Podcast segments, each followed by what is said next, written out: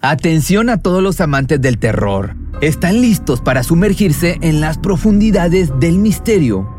Pues les presento Archivos Perdidos, el podcast que explora las historias más escalofriantes de México. Archivos Perdidos no es solo otro podcast de horror, es una experiencia única que te lleva de la mano a través de historias como si estuvieras ahí mismo, viviendo los eventos junto con los protagonistas. La producción del podcast es impecable, con una narración cautivadora, efectos de sonido envolventes y una música que te sumerge en cada narración. Y si has vivido algo inexplicable, envía tu historia al correo archivosperdidos.genuinamedia.com y únete en este viaje a lo desconocido. Y no olvides también seguirlos en Spotify y Apple Podcast para no perderte ningún episodio. En resumen, si eres un amante de los misterios y las historias intrigantes, Archivos Perdidos es una adición, un complemento obligatorio a tu lista de reproducción. Fluye en tu día con el desodorante Dove Men hecho con un humectante a base de plantas, para que te sientas fresco, con confianza y sin irritación. Siente cómo fluye tu día con Dove En octubre del 94, un crimen grotesco sacudió a las autoridades y a los residentes de Carolina del Sur cuando Susan Smith tomó la decisión de deshacerse de sus hijos de una manera inhumana Después de 5 minutos y 52 segundos en los que miró su auto hundirse en un lago congelado, se alejó con toda la calma del mundo mientras sus hijos, Mitchell o Michael de 3 años y Alexander de 1, desaparecían en la profundidad de, esta, de este lugar. En el video de hoy te voy a hablar de esta trágica historia cometida por amor y no por amor a sus hijos.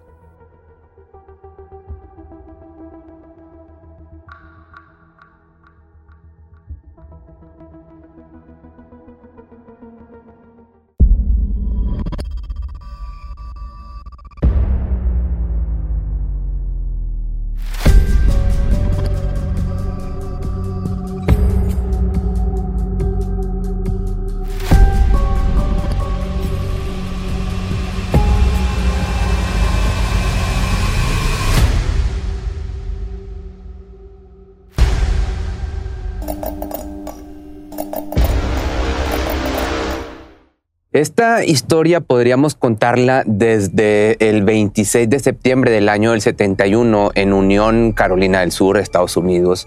Linda Harrison y Harry Bogan estaban contentos y entusiasmados de iniciar una familia ya que finalmente habían tenido una niña, la pequeña Susan. Lamentablemente, comenzando desde una edad temprana, Susan Smith sufrió de un destino bastante catastrófico. La alegría familiar duró muy poco, unos cuantos años, digamos, nada más. Su padre terminó por quitarse la vida luego de que se separó de su esposa. Lo peor es que la niña tenía solamente seis años, una vivencia que le cambiaría para siempre la vida, pues a los 13 años también intentaría seguir los pasos de su padre.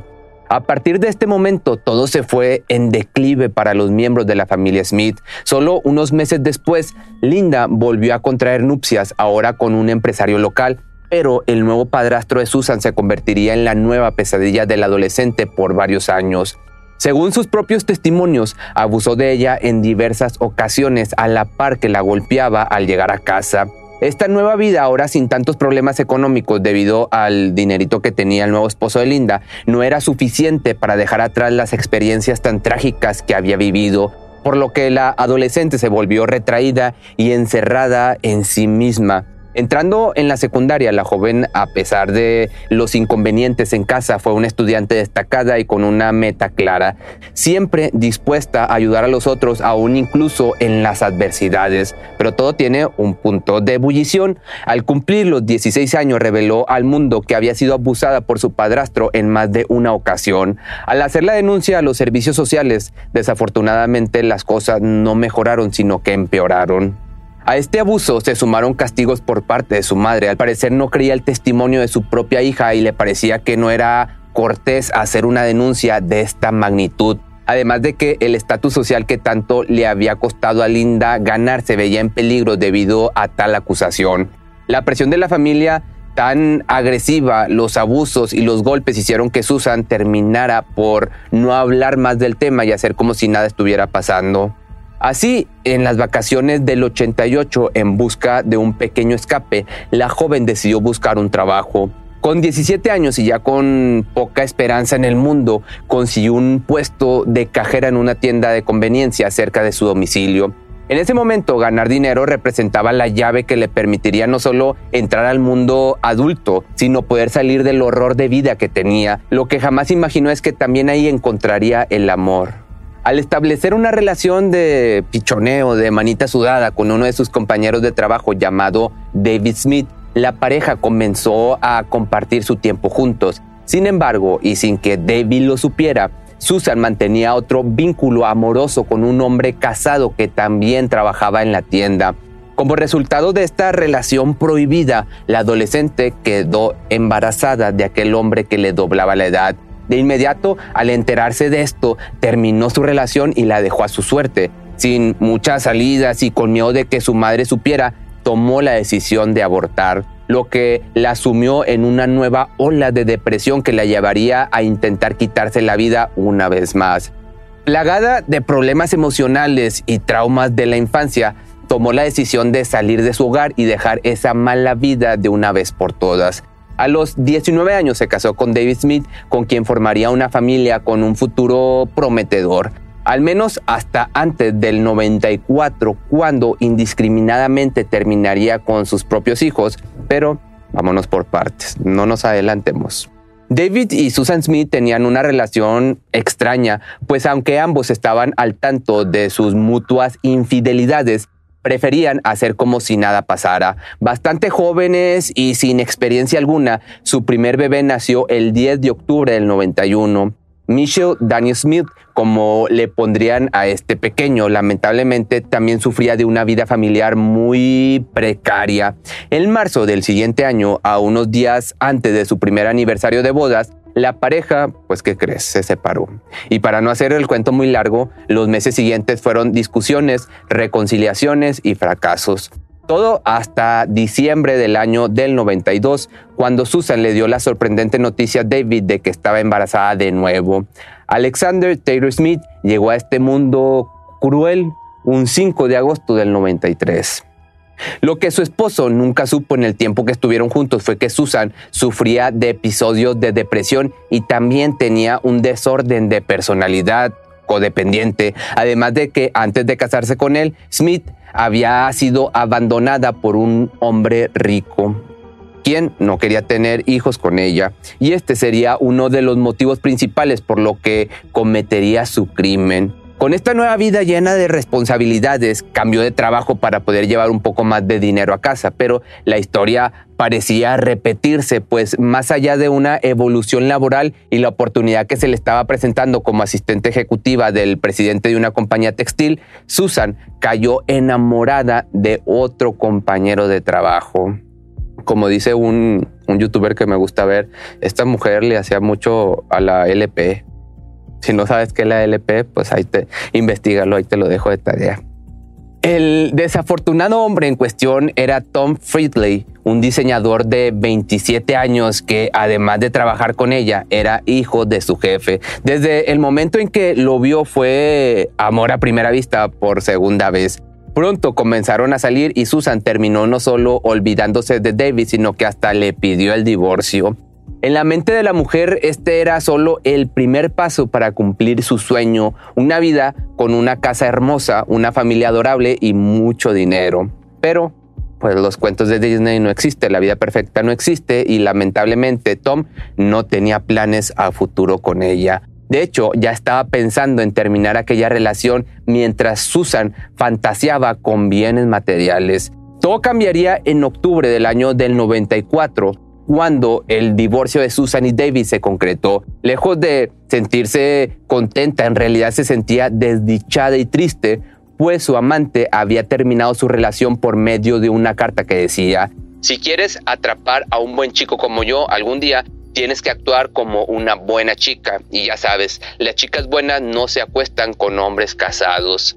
Lo más importante y lo que la desanimó por completo fue que él no deseaba por ningún motivo ser padre ni cuidar hijos ajenos. Algo que sería punto clave en, esta, en este video, en esta vida de esta mujer. Con el corazón partido ante la negativa de su carta, Susan hizo todo lo posible por contactarlo y suplicarle, pero no consiguió nada. Todo había terminado y estaba decidido. Obsesionada totalmente con este sujeto, ideó lo que ella creyó que sería el plan maestro para volver a aquella relación, deshacerse de sus hijos. Era el 25 de octubre del año del 94, el otoño avanzaba y los fríos vientos de la noche golpeaban las ventanas de la casa. Los niños por su parte dormían en sus cuartos y Susan estaba decidida. Los despertó y les dijo que tenían que acompañar a mamá a comprar algo. Así como estaban en sus pijamas y sin zapatos, los subió al coche, les puso el cinturón y encendió el carro. Dio vueltas entre la oscuridad del vecindario mientras volvía a revivir todo en su cabeza. Su vida, la separación, los abusos de su padre, la carta de Tom y la depresión al no conseguir lo que quería. Todo la estaba volviendo loca. Luego de atravesar un camino rural de dos kilómetros, se encontró en el lago John D. Long. No lo pensó mucho tiempo. Estacionó el coche cerca del lago, sacó el cambio, quitó el freno de mano y se bajó del carro cerrando todas las puertas. De pie, en medio de la noche fría, viendo cómo sus hijos se hundían poco a poco, escuchó las palabras de la carta en su mente. No podía dejar de pensar en ellas. Paralizada por completo y viendo hacia un punto fijo, cinco minutos después el coche estaba hundido por completo en el agua helada de la laguna. Ella solo dio media vuelta así fríamente y caminó por primera vez en mucho tiempo como una persona libre. Susan aquella noche había planeado todo. Al llegar a su domicilio, golpeó la puerta de su vecina y llorando le contó que había sido víctima de un asalto perpetrado a punta de pistola por un hombre afroamericano. Entre lamentos falsos y lágrimas le contó cómo el agresor le había obligado a salir del coche sin poder sacar a sus pequeños. De inmediato llamaron al 911 y la búsqueda por los niños comenzó. Durante más de una semana, Susan logró sostener su mentira. Día y noche contaba la misma versión en frente de miles de espectadores cuando la invitaban a la televisión. Suplicaba para que las autoridades encontraran a sus hijos. Que por cierto, para ese entonces, David ya se había unido en la búsqueda. En un programa de noticias mostró un video de los niños y junto con David pedían justicia y le rogaba al secuestrador que devolviera a los niños. La verdad es que casi todo el país estaba conmovido y creía aquella historia, menos los oficiales que investigaban el caso. Una de las primeras señales de que algo no estaba bien era que Susan no había pasado la prueba de polígrafo como se hubiera esperado. Su testimonio tenía inconsistencias aparte que hicieron esto dudar a más de un investigador. Lo más extraño era que en el lugar del supuesto secuestro no hubiera otros autos o testigos. Además, se descubrió que había mentido en dos ocasiones. La mujer comentó que aquella noche iba a ver a una amiga, pero nadie entendía cómo si era tan tarde a la hora en la que sucedieron los hechos. Finalmente, el 3 de noviembre la citaron para aclarar parte de su testimonio. Durante el interrogatorio, el sheriff Howard Wells fue claro. No le creía ni una sola palabra sobre este secuestro. Así que no pasó mucho tiempo para que Susan se quebrara y confesara todo. Hasta el más mínimo detalle lo dijo, solo que mencionó que en realidad sus planes eran el quitarse la vida, pero que había saltado del coche en el último momento cosa que era demasiado tarde ya, nadie le creía. Al proporcionar el lugar en el que el coche sumergido se encontraba, solo se pudo constatar un dato horrible después de la autopsia. Los niños estaban vivos cuando el auto cayó sobre el agua, lo que significa que estaban conscientes y que se ahogaron minutos después. El mundo sabía ahora que en realidad los había asesinado a sangre fría y que aquel acto era no solo imperdonable, sino desalmado. Los pequeños fueron enterrados de manera oficial en el mismo ataúd y con unos lazos morados que decían sus nombres y actualmente descansan en el cementerio de la iglesia metodista Bugansville United. En cuanto a Susan, 10 días de juicio bastaron para que el jurado la encontraran culpable y fuera sentenciada a cadena perpetua el 28 de julio del 95. Actualmente sigue presa en el Centro Correccional de Greenwood, esto en Carolina del Sur, y hasta el 2025 es que se le da la posibilidad de libertad condicional si es que se lleva a cabo este proceso, que sinceramente esperemos que no salga y que se pudra ahí en la cárcel. Pero si te gustó este video no olvides seguirme en todas mis redes sociales También ya tengo Patreon, ahí puedes encontrar videos extras, videos sin censura, aparte de los escritos. Y nos vemos en el siguiente video. Fluye en tu día con el desodorante Dove Men, hecho con un humectante a base de plantas, para que te sientas fresco, con confianza y sin irritación.